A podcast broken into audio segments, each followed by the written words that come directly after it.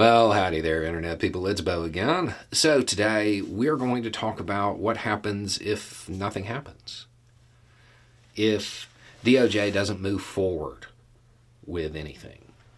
Um, because of the referrals, there are a lot of people who seem to be more expectant of action from DOJ. I would point out again the referrals, I don't think the referrals are going to have much to do with DOJ's decision making process.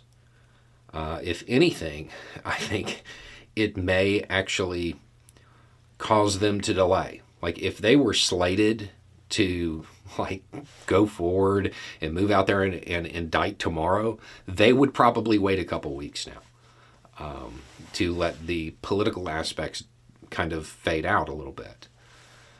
Um, but there are questions about what happens if nothing happens if they don't move forward.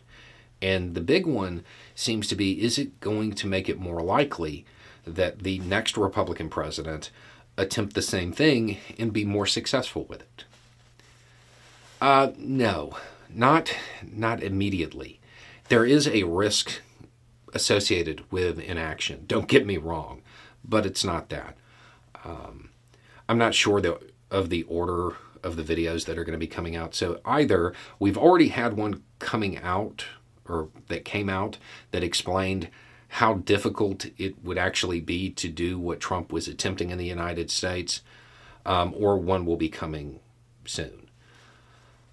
Um, but the the real danger here isn't somebody attempting to duplicate what Trump did, because what Trump did was kind of doomed from the beginning. It wasn't going to get, it wasn't going to 100% keep him in office no matter what happened. That that wasn't a, that was not an outcome on the table. Um, the real danger here isn't at the federal level. It's at the local and state level. If if there is no action whatsoever, you will see local and state officials start to be a little bit more emboldened. You will have lawmakers become lawless and start doing the same thing with the elections and casting down on, down on it. You're already seeing it at the state level. You've already seen it occur at the state level. It will get down to the local level. Once they're successful there, where it's a whole lot easier, the network at the local level will then help it occur at the state level and then the networks at the state level, well, then they really could do it at the federal level. It would be a whole lot easier, and it wouldn't require storming a building. That's your real danger. It's not an immediate thing. It's it's honestly it's ten or fifteen years away. Um, but that's the real risk. A, a newer crop of politicians emboldened by a total lack of accountability that start doing it themselves at a local level where it's easier to get away with it. And then they establish those networks and they carry those networks with them as they move up the political ladder in the United States. And then by the time they get to DC, there might be, you know, 15 or 20 of them that are like minded that actually have the networks in place to do what Trump wanted to do. Because the United States is not coup proof.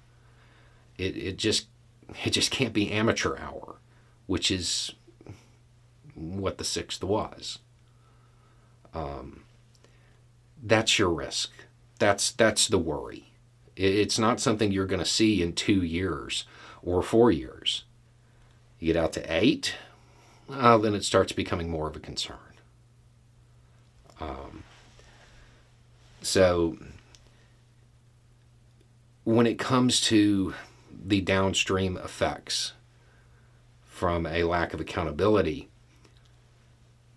it, it might be so far removed that those who are tasked with providing accountability today don't see it.